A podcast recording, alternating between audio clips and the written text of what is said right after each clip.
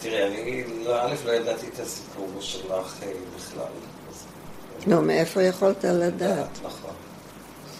עכשיו, מה שבאמת מעניין זה הסיפור באמת של ליל הבדולח, זה באמת דבר מאוד אה, משמעותי. כן, זה גם בחיי נשאר משמעותי מאוד. מאוד מאוד. זה לא יאומן. כבר אז.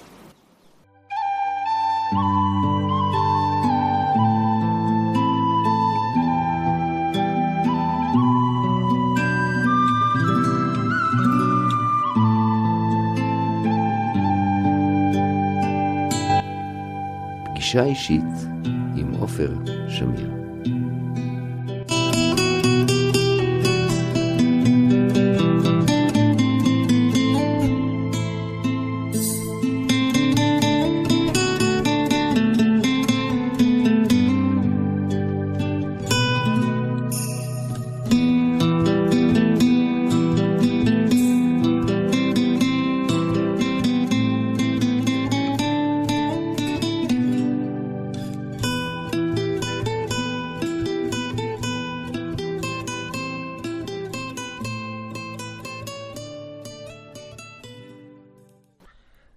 ורדה דוד הכרתי מקטנות.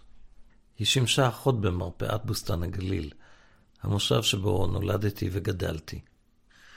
את סיפור חייה לא הכרתי, כי ילדים אינם יודעים ואולי גם לא מתעניינים בעברם של אנשים בוגרים. לאחר 35 שנה, מאז שעזבה משפחתי את המושב, באתי לביקור. רק אז נודע לי שוורדה נולדה בגרמניה, בשנת 1925.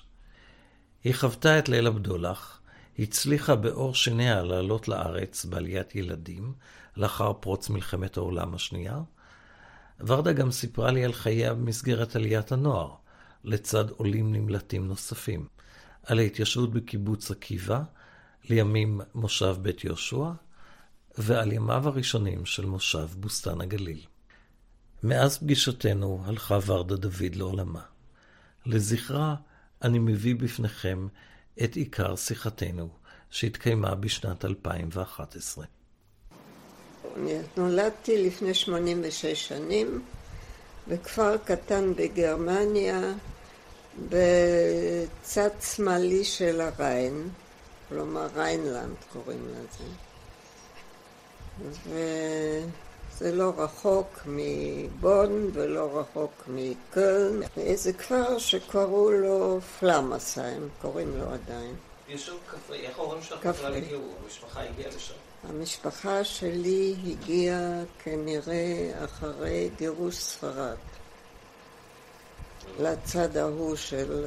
כי אז הרבה מאלה הגיעו לצד שמאל של הריין גם לאמסטרדם וגם לכל האזורים האלה שהם בצד שמאל של הריין.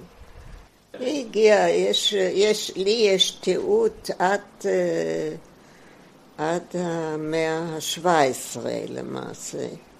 יש לי משהו כתוב. והבית שנולדתי בו, זה הבית הזה,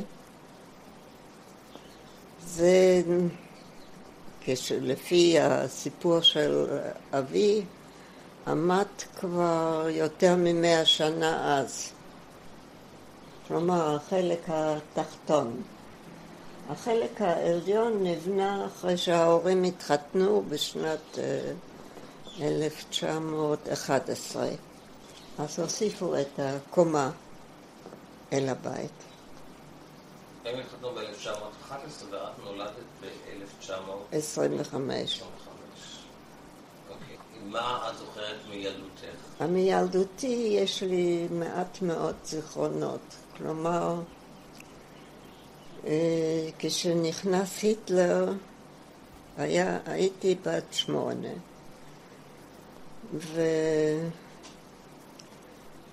ואחרי זה בעצם הכל כמעט מחוק.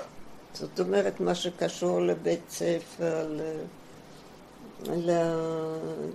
לאנשים, הרבה מאוד נמחק לי, אולי זה, זאת איזושהי הדחקה, הדחקה, מרצון. מרצון. וכי היו זמנים מאוד מאוד קשים. הייתי מאוד מבודדת בגלל, ה...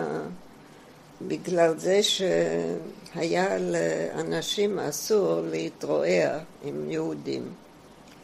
וגם לילדים, גם כמובן בכלל. הלכתי לבית ספר, אבל uh, הכל היה כמובן אסור להם. והיה בכפר עוד נער אחד, יהודי, יחידי, הוא היה שנה יותר מבוגר ממני, שהוא היה הקשר היחידי אה, ש, שיכולתי לדבר איתו או, או להיות איתו. הזמנים היו באמת קשים, כי אבא איבד את, ה, את העסק שלו מיד. אבא שלי היה סוחר תבואות, וליהודים היה אסור לעסוק במיוחד במקצוע הזה. היו מקצועות אחרים שעוד איכשהו היהודים החזיקו בהם. אבל uh, את העסק הזה מיד לקחו ממנו, והזמנים היו ממש קשים. Uh, כל הקיום היה קשה. ממה בכל זאת התפרנס? Uh, הוא ניסה כל מיני דברים, uh, הוא ניסה למכור כל מיני דברים בכפרים, באזור. Uh, מאוד היה מאוד היה קשה, הקיום, הקיום היה קשה. אוקיי, ואת ילדה בת שמונה, תשע. הרגשתי בזה. כמובן שמרגישים בבית, גם אה, שמבודדים ב... בקהילת ילדים, שאתה הולך לכיתה ואין לך קשר עם... בעצם אתה, אתה לבד, אתה לא... זה קשה. Okay. אוקיי. בכל מקום הרי היה כתוב שליהודים ולכלבים אסור, וזה היה מובן, כן? שהלכנו לאן שהוא עם, עם, עם הבית ספר. פעם אני זוכרת שהלכנו ל, לאיזה בריכה, לאיזה מקום של מים. אפשר שם היה להתרחץ, זה היה... איזה, איזה מאגר מים, וגם כן היה שלט גדול של יהודים וכלבים אסור, וישבתי בחוץ, כולם הלכו פנימה ואני הייתי לבד בחוץ. זה נשאר לי בזיכרון בתור ילדה קטנה. אז עד גיל 14 הייתי בבית, גם חוויתי את ליל הבדולח, שאצלנו זה... כמובן, היו עוד משפחות יהודיות, איזה אולי עשרה, עשר משפחות יהודיות, ואצל כולם נכנסו הגרמנים והרסו להם את הכל. הרסו את הבתים. היהודים שגרו בכפר, שהיה להם מאחורי הבית אה, גן עם שדה. הם ברחו לפני שבאו, ברחו לשדות והסתתרו איפשהו אחרי כל מיני עצים ושיחים. אנחנו, בגלל זה שעל יד זה היה בית הכנסת, ממש אתה רואה בהמשך בצד זה היה בית כנסת. את, כמובן שמה באו לראשונה להרוס. בית הכנסת גבל עם, ה, עם הגינה שלנו, עם הגן, שהיה גן ירק וגן אה, עצי פרי וכל מיני, היה, הוא גם היה תחום עם חומה, כך שבכלל אי אפשר היה לברוח לשום מקום. אנחנו, ההורים ואני, ברחנו לעליית הגג. ואנחנו בתוך הבית היינו, נוכחנו שהם נכנסו והרסו הכל. שברו את כל החלונות, הפכו את כל הרהיטים, חתכו את הקסתות וזרקו מה ש... שברו את הכלים, כמו שאומרים, טוטאלי. ואנחנו למעלה, מי יודע אם ימצאו אותנו. אבל למזלנו, הם אה, חסמו להם את הדרך בעצמם אלינו. הם, אה, היה שם מין מכשיר כזה כבד מברזל יצוק שמעגלים כביסה וזה, את זה הם בזעם שלהם זרקו אל הדלת איפה שאנחנו היינו. ככה הם חסמו גם לנו את הדרך וגם לעצמם. הם לא הגיעו אלינו. אבל המון זמן הם השתוללו בתוך הבית וגם בבית הכנסת ששמענו ששרף. קודם הרסו, אחר כך שרפו אותו. ואחרי זה באו השכנים, זאת אומרת היהודים שחזרו לאט לאט מהשדות, הלכו לחפש. כולם התאספו אצל משפחה אחת. ו... אותנו לא ראו, לא, לא מצאו. עד שהם באו אלינו הביתה והתחילו לקרוא לנו, ובצורה כזאת שחררו אותנו, הם הזיזו את מה שזרקו. התחושה שלי אישית, שהחזקתי סכין ביד, כי היה לנו למעלה, זה היה על ה... על, בעליית הגג, כן, שם גם אחסנו דברים. ושם עמדו הכלים של פסח, והייתה שם סכין. אני תפסתי סכין והייתה לי הרגשה שאם מישהו יבוא, קודם אני צריכה להרוג אותו. הייתי בת 13, תאר לך. גיבור גדול. אז זהו. זאת, זאת הייתה ההרגשה שלי שאני אני, אני לא יכולה שמישהו יהרוג אותי לפני שלא לא ימות גם כן. המחשבה הזאת עברה לי במוח. זה, זה היה מפחיד מאוד. זה היה מאוד מפחיד. תתאר לך שמשתוללים לך בתוך הבית ואתה שומע את כל ה... אני למחרת ספרתי את השמשות שהרסו בבית. זה היה בית ענק. היה איזה מאה, מאה שמשות שנשברו. הם, אה, זה היה מין ונדליזם שאי אפשר לתאר אותו. הם לקחו את התריסים, היו תריסים שככה תלו, שנפתחו ככה, כמו עוד אצלי נפתחים ככה, אבל מעץ כבדים. את האלה, יש, היה על ידינו מין, אה, הייתה אחוזה מאוד יפה על ידינו, ושם היה אגם קטן. זרקו את זה לתוך האגם, את, ה, את התריסים. זרקו אותם שישוטו על האגם. אבא שלי למחרת היה דק אותם משם. כן, הלך לדוק אותם משם. כן, משהו, לא לתאר איזה... זה אי אפשר לתאר, אי אפשר לתאר מה, מה השאירו, איזה, איזה... אי אפשר היה להיכנס הביתה יותר, זאת אומרת, באותו לילה לא נכנסנו אף אחד לבית שלו. ישבנו אצל הקרובים שלי, אה, ששם כל היהודים התאספו בסוף, אה, שם הייתה רפת, ו... ושם בתוך הרפת ישבנו, כולנו, כל היהודים, התיישבו בתוך הרפת,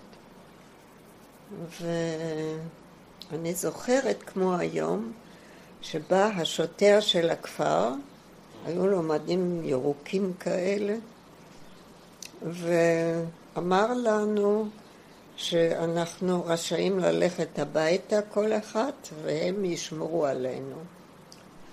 הם שמים שמירה. שלא יקרה משהו. דרך אגב, מי שעשה את זה, הם לא היו המקומיים. הם היו מביאים אנשים ממקומות אחרים, כי הם ידעו, אם האנשים, אם היו אומרים לאנשי הכפר לעשות את זה אצלנו, זה לא היה נעשה טוב. אתה מבין? זה לא היה מתבצע כמו שצריך. הם לא היו מסוגלים. אז הביאו אנשים מכפרים אחרים, ומהכפר שלנו בוודאי לכפרים אחרים, לעשות את זה לאנשים שהם לא מכירים. כן. הם הביאו משאיות עם האנשים, פיזרו אותם, ושהם הלכו מבית לבית והרסו הכל. זה, זה פשוט, זה נשאר לי טוב בזיכרון. אחרי ליל הבדולח, מה את הרגשת? איך את הרגשת? תראה, קודם כל אה, הייתי ילדה ו... ו... ורציתי שנוכל לחיות שוב, אז עזרתי כמובן בבית אה, לסדר את הכל, שיהיה אפשר לגור בתוך הבית. כן, אנחנו אחר כך הצטרכנו לגור בתוך הבית. ו... היה ניסיון של ההורים לעזוב את גרמניה, לברוח? הם רצו מאוד, אבל אה, לא, הם לא הצליחו. לא הצליחו, מאוד רצו. תראה, אחרי ליל הבדולח, אה, זאת אומרת, בזמן הזה, לקחו הרי את כל הגברים קודם כל, אה, הסברתי לך שאצלנו כולם ברחו, אז לא היה להם את מי לתפוס ולשלוח למחנה ריכוז. לדכאו שלחו אותם. בתחילה, כן. כן, את הגברים, את כל הגברים שלחו לדכאו. אז את, ה, את האבא שלי לא מצאו, ואת כל יתר היהודים שהיו בכפר לא מצאו. הם ברחו כולם דרך השדות והסתתרו, ורק אחרי הכל כבר חזרו בערב, מאוחר. ככה ש... שזה, לפחות זה חסכנו. שלקחו, נניח, את מה היו לוקחים את אבא שלי לדחו, הוא בטוח לא היה שורד את זה. הוא גם לא שרד אחר כך. לא, ברור, אחר כך שלחו אותו ל... אני יודעת, מינסק, לאנשהו, ששם אני לא יודעת מה קרה, אם, אם, שלח, אם הם הספיקו להגיע לאושוויץ, או ששם אמרו ש... ככה מספרים ששם גם כן אה, חפרו את הבורות ו... וירו ישר פנימה את היהודים. אז מה בדיוק היה, אף אחד לא יכול לספר לי. ובעצם ידעתי מבת דודה שלי, ששרדה, הגיעה לארצות הברית, היא סיפרה לי ש... שהיא פגשה את ההורים בריגה, בגטו. אבל כנראה שמשם שלחו אותם אחר כך באמת למינסק, כי זה אני יודעת מהגרמנים. ואצלם בדרך כלל יש סדר. הרישום הוא... מדויק. ככה אני משערת. לכן אני חושבת שהם היו גם במינסק. ושם הם בעצם נספו. כמה אנשים הייתם? ההורים שלך ואת יחידה? ואני. לא היו לך אחים? היו לי אחים בארץ. אהה, אוקיי. בתקופה הזאת הם כבר היו פה. הם עלו ארצה אח ואחות ב-36. אז עוד אחר כך הייתי שנה אחת בבית עם ההורים. כמובן המצב נעשה כל פעם יותר גרוע, גם מבחינת מזון, להשגת מזון, הכל היה יותר קשה. ואחרי שנה קיבלתי אשרת כניסה לארץ עם עליית ילדים. כלומר, לא בגלל שהייתי בת 14, עוד לא השתייכתי לעליית הנוער, רק לעליית ילדים. וצרפו אותי לאיזה טרנספורט, וההורים שלחו אותי פשוט. בגיל 14 עלית לארץ. כן. באתי עם הטרנספורט הזה, ההורים הביאו אותי עד קöln ושם הכניסו אותי לרכבת. נפרדו ואני לא חשבתי לרגע שהם לא יגיעו אחריי, אבל הם אה, נשארו ו... ויחד עם הדודים ועם עוד בני דודים שנשארו ב... באזור, לא באותו כפר, במקומות אחרים, וכולם, כל המשפחה, אה, הצליחו לרצוח אותם. ואז ש- הגעת- לארץ. אז הגעתי ארצה קודם לאחותי, היא הייתה בארץ, אחותי הייתה ש- אה, 12 שנה יותר מבוגרת ממני, זאת אומרת שהיא הייתה בת 26. היא הייתה כבר מבוגרת יותר כמובן, והייתה בדיוק בהיריון. וכשבאתי כמובן יכולתי גם קצת לעזור לה, ו... אבל המצב פה בארץ היה קשה, כי לא, לא הייתה עבודה. הגיס שלי לא היה לו מקצוע, במיוחד הוא היה בהכשרה בחוץ לארץ. למד כביכול חקלאות, אז הוא עבד בפרדסים. אבל זה היה 39 במלחמה. אני עליתי ארצה, כבר שלושה חודשים היה, הייתה מלחמה. סוף נובמבר באתי, איך הגעת בסוף נובמבר? אז זהו, שהמלחמה התחילה ב-1 בספטמבר, ואני באתי עוד בצורה לגלית עם אונייה רגילה, באתי עוד מטריאסט, כי המלחמה התנהלה בפולין בזמן ההוא. זה עוד היה כנראה לפני שאלה, אה, בנות הברית נכנסו? למלחמה. אז הגעתי ועוד אחריי הגיע עוד טרנספורט אחד שאני יודעת ש... זאת אומרת, ממש באור שינייך יצאת משם. וזה ברגע האחרון ממש. ככה ש... אה, מיד כשהמלחמה כמובן התחילה, אי אפשר היה לשלוח פרי. הפרדסים עמדו והפרי לא היה מה לעשות איתו, כי ככה לאנשים, אלה שעבדו בחקלאות, לא היה להם מה לעשות, שום דבר אי אפשר היה לשלוח. והיות והזמנים היו כל כך קשים, אז כמובן אני לא יכולתי לחיות אצל אחותי בלי לעשות שום דבר.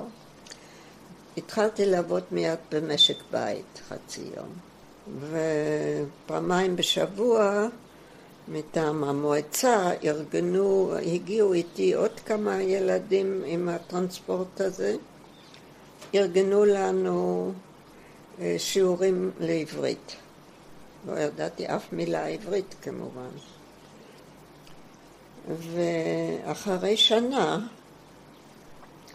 אה, הגיע אליי מישהו מטעם עליית הנוער ושאל אם אני רוצה להצטרף לעליית הנוער וללכת ל... לאנשהו, או למושב איזשהו, או לקיבוץ איזשהו. אז אמרתי בוודאי, כי רציתי, רציתי לא להיות אה, אצל אחותי, ליפול לצוואר. וככה שאלו אותי לאיזה סוג של קיבוץ אני מעדיפה. אז אמרתי שאני הייתי רוצה קיבוץ אה, לא דתי ממש, אבל משהו מסורתי. ומצא, מצאו לי בול מה שביקשתי, אבל משהו יוצא מן הכלל. מה מצאו לך? מצאו לי את קיבוץ עקיבא, לא בני עקיבא. זה כבר לא קיים, וכבר הרבה שנים לא קיים. כי הם לא קיבלו עתודה בגלל המלחמה. היה להם שני אה, מקומות אה, הכשרה, היו להם. זה אחד היה בחדרה, אחד בפתח תקווה, וקיבוץ אה, שהקימו אותו ב-38 עם חומה ומגדל, גם קיבוץ עקיבא בבית יהושע. בבית יהושע. בית יהושע על יד נתניה, זה היה קיבוץ. אבל אני, היות ואת הנוער, עליית הנוער קלטו בחדרה, בקיבוץ הכשרה. אז באנו לקיבוץ הכשרה, ושם עבדנו חצי יום, ולמדנו חצי יום, והיו לנו מורים נהדרים, וגם אה, אנשים יוצאים מן הכלל, באמת. חומר אנושי ממש, אין מה להגיד. הם היו חלוצים וגם היו אנשים שלמדו כולם בחוץ לארץ. זה היה חומר אנושי יוצא מן הכלל. והיחס אל הנוער היה גם כן מאוד מאוד יפה. ואחרי שנה אה, היינו שמה, קודם כל אני, כשבאתי לשם הייתה קבוצה כבר, אה, קבוצה שהגיעה ביחד, פחות או יותר. הם כולם היו וינאים. אחר כך, אה, יחד איתי, בסמוך, הגיעו כמה אה, נערים עוד מגרמניה, כמוני, ואחרי זה, ב-41, אני לקיבוץ הגעתי ב-40, ב-41 הגיע לקיבוץ, הגיעו לקיבוץ אה, אה, כמה נערים מיוגוסלביה שהיו בעלייה, עלו בעלייה ב' ב-41.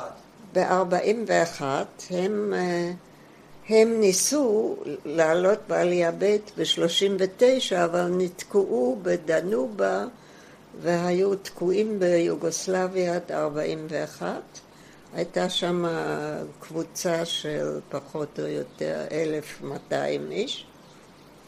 ו... וברגע האחרון 200 מהם קיבלו אה, צרטיפיקטים לעלות ארצה. נוער, זה היה רק נוער צעיר שהגיע, זאת אומרת עד גיל 18 לקחו, אה, לקחו אותם. אז בצורה כזאת הגיע שלמה ואחיו, הנה הם פה. שלמה ואחיו הגיעו אז ארצה ב-41 ו... והיו יחד איתנו בעליית הנוער. שלמה בא מיוגוסלביה. לא, אבל המקור של שלמה הוא יוגוסלבי? יוגוסלבי, כן. אבל uh, הוא הצטרף אל העלייה עלייה ב' שהגיעה מווינה, התארגנה עלייה ב', הם רצו להגיע דרך הדנובה לים השחור, ומשם להשיג אונייה לבוא ארצה. וזה היה ב-39. אבל בגלל זה שהדנובה קפאה באותה שנה, אז הם נתקעו ביוגוסלביה שנה וחצי. כבר אה, הדרך הייתה חסומה, האונייה כבר לא חיכתה בים השחור, והם היטלטלו ממקום למקום שם ביוגוסלביה, 1,200 איש. ה-200 שבסוף עם עליית הנוער הגיעו, הגיעו ארצה. מי שנשאר שם, בין היתר גם ההורים שלהם. אה, והם נספו ודאי. נספו, נספו. הגברים, אה, הם היו צריכים לקבור כפרים, אה, קברים, זאת אומרת קבר בור ענק, וירו אותם ישר לתוך הבור. והיה, זה התרחש באיזה כפר שקוראים לו שבץ. משם שלחו את הנשים וצעירים שהיו עוד צעירים מדי לעליית הנוער, היו כמה מעט, למחנה על יד אה, בלגרד. ושמה, משמה לקחו אותם ב-42 כנראה, או 42, לקחו אותם עם, עוד לפני הפתרון הסופי, העבירו אותם לאותו מקום על יד בלגרד, ושם הכניסו אותם למשאיות מהגז. זה כבר היה עוד לפני שהתחילו לאסוף את היהודים בצורה מסודרת, כמו שהם היו הגרמנים מסודרים. זה היה לפני המחנות, לפני שעוד היו מחנות מסודרים. כי אני יודעת שההורים שלי נשלחו ב-42. אז ההורים אה, וה... וכל הנוער ששם נשאר, כולם נספו שם. זאת אומרת, מתוך ה-1200 ניצלו 200? 200, כולם היתר, כל היתר נספו. כשגמרנו את עליית הנוער, עברנו בתור קבוצה שלמה, כל הקבוצה, כמעט, זו חלק, חלק מהקבוצה בינתיים התגייסו לצבא הבריטי וחלק לבריגדה וככה שלא היינו כל הקבוצה כמובן. ובאופן חלקי מה שנשאר יחד עם אנשים מירושלים ומתל אביב שהיו לנו שמה מדריכים, והיה שם קן של עקיבא, גם בירושלים וגם בתל אביב. אז אנשים הצטרפו אלינו להכשרה הזאת בפתח תקווה. שם היינו עצמאים, והבחורים עבדו ב... בכל מיני מקומות, בפרדסים באזור, וחלק עבדו בבתי חרושת, או בכל מיני עבודות קשות במחצבה, במגדל צדק הייתה מחצבה, הם עבדו שם. עבודות מאוד קשות.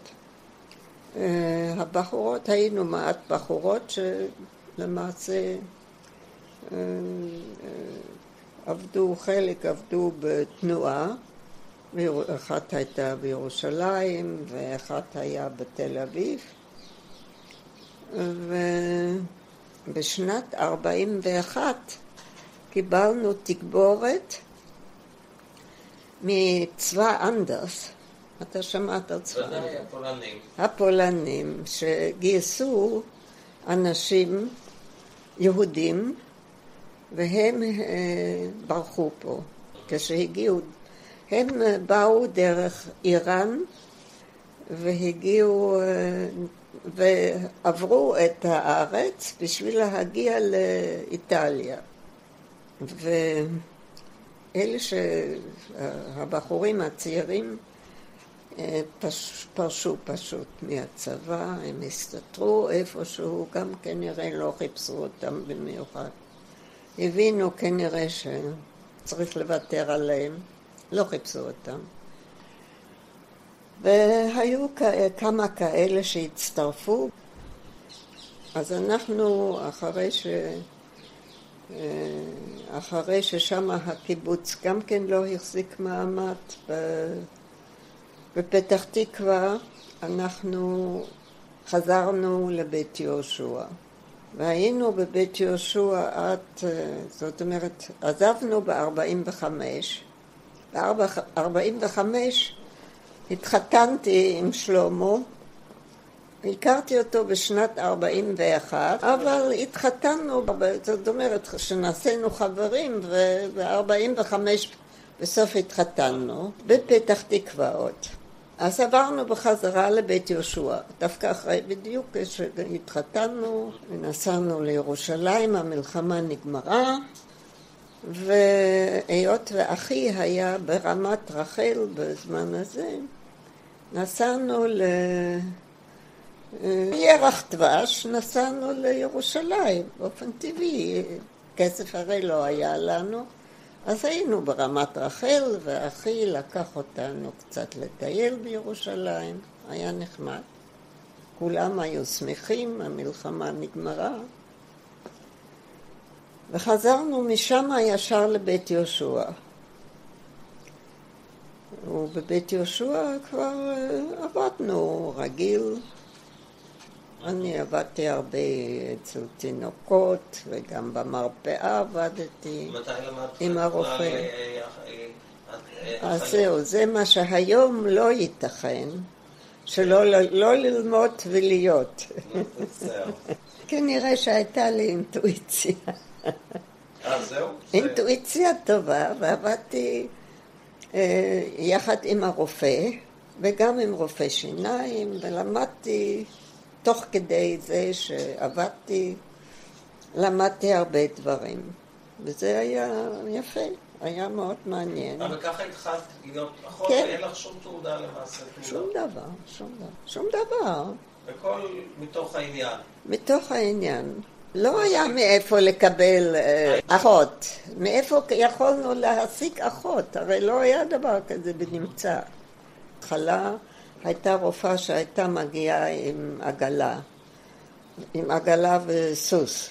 היה מישהו שהיה נוסע, המקום הכי קרוב היה אבן יהודה מבית יהושע. אז היה צריך לנסוע דרך החולות בין הפרדסים, בתוך שבילים, אה, להביא את הרופאה.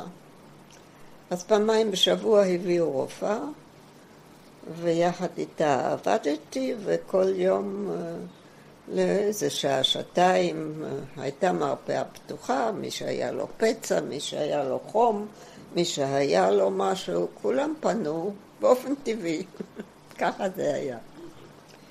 ואת יתרת היום עבדתי בלול. היו שם תרנגולות מעט, לא הרבה כל כך. וגם עבדתי בטיפול ילדים. כן, זה, זה היה מאוד uh, יפה. חזרנו בחזרה, היינו עוד כמה שנים בבית יהושע, ובסוף 48' הקיבוץ uh, כבר היה בפירוק. זה בעצם הקיבוץ הראשון שהתפרק בארץ, לדעתי. לא היה לפני זה קיבוצים שהתפרקו. הוא הפך להיות מושב. ואיך הוא נקרא? בית יהושע. אה, בית יהושע. במקום עקיבא הפך להיות בית... הוא בית יהושע, כן. מושב בית יהושע. אוקיי. זה, המקום. כן. היום, עד היום. אגב, שאם הייתם נשארים לגור שם, זה מקום יותר טוב מבוסתן הגליל. אבל אנחנו הרגשנו שמה שהכל כאילו נשמט לנו מתחת לרגליים, והציעו לנו, בגלל זה שפה התחילו ליישב באופן דחוף את האזור בין עכו ונהריה.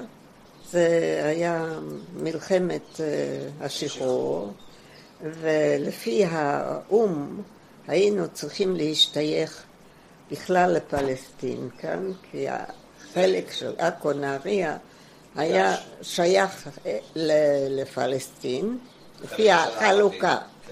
לפי החלוקה. אז uh, היישוב הרגיש שמאוד דחוף פה לשים יישובים שיעמדו כנגד.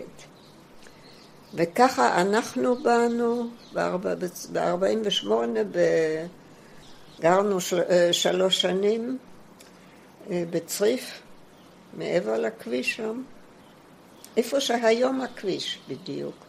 קראו לזה משק שטול, וזה היה שייך לטמפלרים. אה, באמת? איפה שהבתים האלה... שם גרו בהתחלה, שם היו ארבע משפחות אה, הונגריות. ואנחנו גרנו מעבר לכביש, בצד ימין של הכביש, היה בית אה, פשוט, ששם גרו כנראה העובדים שלהם. נכון? בסוף 48, כלומר הסוכנות נתנה את החומרים, את הקירות, כנראה משהו, והם הקימו את זה ושמו רעפים. זה היה צריף שהיו קרשים ואפשר היה מהקרשים להסתכל החוצה. והרצפה הייתה מאבנים כמו ששמים אותם בחוץ במדרכות, כאלה גדולים. מרצפות בטון, פשוט, פשוט בטון. ככה, ככה ואני הגעתי יותר מאוחר עם הילדים שלי, מפני שאסתר בדיוק אז נולדה. היא נולדה בפברואר 49, ואני באתי בסוף פברואר 49, כי עוד הייתי שבועיים אצל אחותי אחרי הלידה, ובאתי לבוסתן הגליל כבר עם אסתר, תינוקת, תינוקת בת שבועיים. ככה הגענו. וזה היה חורף מאוד קשה, ומים לא היו לנו, וחשמל כמובן לא היה. היה שם בית כזה ערבי פשוט, ועל יד הבית הזה היה באר, ממש צמוד. הייתה באר, ולתוך הבאר היה צריך לרדת עם סולם אה, ברזל, שהוא היה כולו חלוט ותלה על בלימה, להגיע לתחתית הבאר בערך אה, כמה מטר, והיה צריך עם משאבת יד לשאוף מים. המים שיצאו משם היו חומים לגמרי, ואני הייתי יורדת ושואבת מים פעם ביום. המים עלו למעלה מהמשאבה והם שימשו לנו, המים האלה שימשו אותנו לכל היום. אז המים היו צריכים קודם לעמוד מספיק זמן שכל האדמה שמה תשקע. ואיכשהו, אבל הם נשארו בצבע חכי. ואת זה הרתחנו כמובן, וככה שתינו קפה ובישלנו והכל. יופי. לא נורא. לא נורא, והחיתולים היו חומים שחיפשתי. צבע חכי. כן, היה אופנה. טוב, אז שלוש שנים באמת, זה, לא, עם המים זה לא לקח שלוש שנים. בערך אחרי תקופת מה, אז היה מים, אבל כמובן לא בברזים.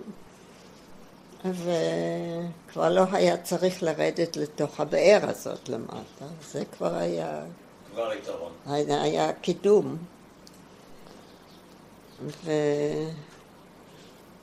והיו לנו חיות מכל הסוגים שם, מעכברושים עד נחשים עד עטלפים.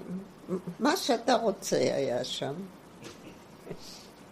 זה היה פשוט, פשוט משהו. אבל חיינו ככה. כל פעם הייתה לנו התקפה אחרת. פעם אחת היו איזה מין אה, התקפה כזאת של זחלים. היו נכנסים לנו לכל מקום בתוך הצריף הזה. הצריף הזה היה בערך בגודל כמו החדר הזה, מרובע, כן, ושם גרנו, כולנו. זאת אומרת, שלמה, אני ושמואל ואסתר שהייתה תינוקת. כל המשפחה. כל המשפחה באותו חדר, ושלמה בנה בחוץ מכל מיני קרשים שהוא מצא באזור. הוא עשה מין מטבחון כזה, כאילו, מין, מין מבנה כזה ארעי, קשר את זה אל הצריף, ושם היה מטבח. מקלחת אה, עשו איפה שהמים יצאו, שם אל הקיר של הבית הוסיפו מין אה, טוש כזה ושמו מסביב ארבע פחים ושם התרחצנו. עם בצבע חום. מה, זה לא חשוב. כלומר עם המים האלה, כן. עם האדמה. אבל אה, במשך הזמן המים האלה הם אה, התבהרו, הם נסעו נקיים אחר כך. יותר מאוחר הם נסעו נקיים. ואז מתי עברתם לבוסתן הגליל? בינואר 52 נכנסנו לבתים. אז הבתים היו עוד גם בלי חשמל כמובן, וגם כן עוד לא היו מושלמים בפנים. נתנו לנו בתים שהם היו בלי דלתות, בלי uh, תריסים, ככה, ככה, כלום לא היה פה. מינימום שבמינימום. מינימום שבמינימום היה בתוך זה. בלי שום ארונות קיר, לא במטבח ולא בשום מקום. אה, אה, לא, בתוך הבית היה מטבח. המטבחון קטן היה פה. אתה יודע איפה היה המטבח? פה. פה, זה, פה רואים עוד את הפס בתקרה שהורדנו את הקיר. כן. פה היה המטבח, פה היה מין הול קטן. זהו, כן, זה, זה מה שהיה. ומקלחת, שום דבר כמובן. לאט לאט אה, מוסיפים פה, שם. בסדר. קטי גם שלכם. בהחלט. אז זהו. טוב. אם כבר מספרים סיפור ארוך כזה, ולך היה סבלנות לשמוע. לי תמיד יש סבלנות לשמוע. יפה. אה, חוץ מכמה פעמים שלא. אבל אם זה מעניין, אז אני שומע. טוב, אני מקווה שהיה מעניין. נפרדתי מוורדה דוד, יצאתי מביתה החם והצנוע, ופסעתי בשדרות האקליפטוסים של בוסתן הגליל. אותם אקליפטוסים שהייתה שותפה בנטייתם וכה אהבה אותם. את הקלטת פגישתנו ערכתי לזכרה של ורדה דוד, שהלכה לעולמה בפברואר 2019.